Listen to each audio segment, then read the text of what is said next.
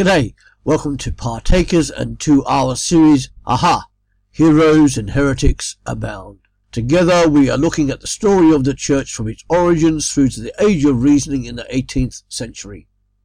Last time we looked at the Protestant Reformation gathering apace in 16th century England. The main issue in the 16th century, as we saw together, was none but Christ saves that the gospel is good news for all of humanity, that nobody can earn their salvation, but rather salvation is a free gift from God for all those who choose to receive it. Back to basics. Back to the original gospel message preached by Jesus and the early church. The main issue in the 17th century, however, was none but Christ reigns. The Stuart monarchy promoted the divine right of kings, the God-given authority to rule country and church. James VI of Scotland became king in the year 1567, and he tried to re-establish the Episcopalian system, undermining the Presbyterian system. In the year 1603, he became the King of England as well, and became James I of England. The people of Scotland never accepted his authority over the church and fought to maintain religious freedom.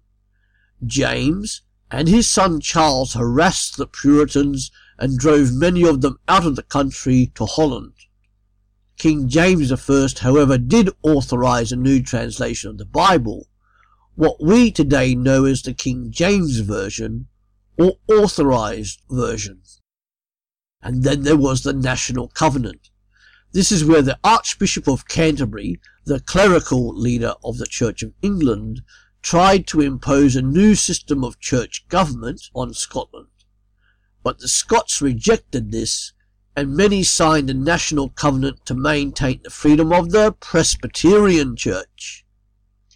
In the year 1638, the General Assembly of the Church of England uh, tried to establish who was the head of the church. The people led by Henderson accepted the king as king, but not as the head of the church. War broke out, and the Scots, under General Alexander Leslie, defeated Charles in the year 1640.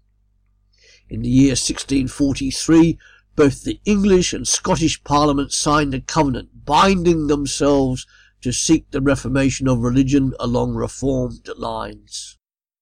In the year 1643 to 49, the Westminster Assembly of Divines met to establish a basis for a united church in Britain. The Westminster Confession of Faith became the statement of faith for the Presbyterian Church. And from this, various groups came about. Firstly, let's look at the Puritans. Many Christians wanted greater reformation in the church, following Calvin's model of church government and worship. These people separated from the Church of England altogether because they were still considered to be too closely attached with the Roman Catholic Church. These people formed distinctive groups embracing a greater purity of worship, doctrine, and personal piety. Some went so far as to totally separate themselves from all other Christians and started autonomous local gatherings of believers. These independent churches were the beginning of what we know as the Congregational Church. And then we have the Separatists. These group of people, the Separatists, were persecuted by both the Roman Catholic Church and the Protestant churches, and many were driven out of England to Holland, where there was a greater degree of religious freedom.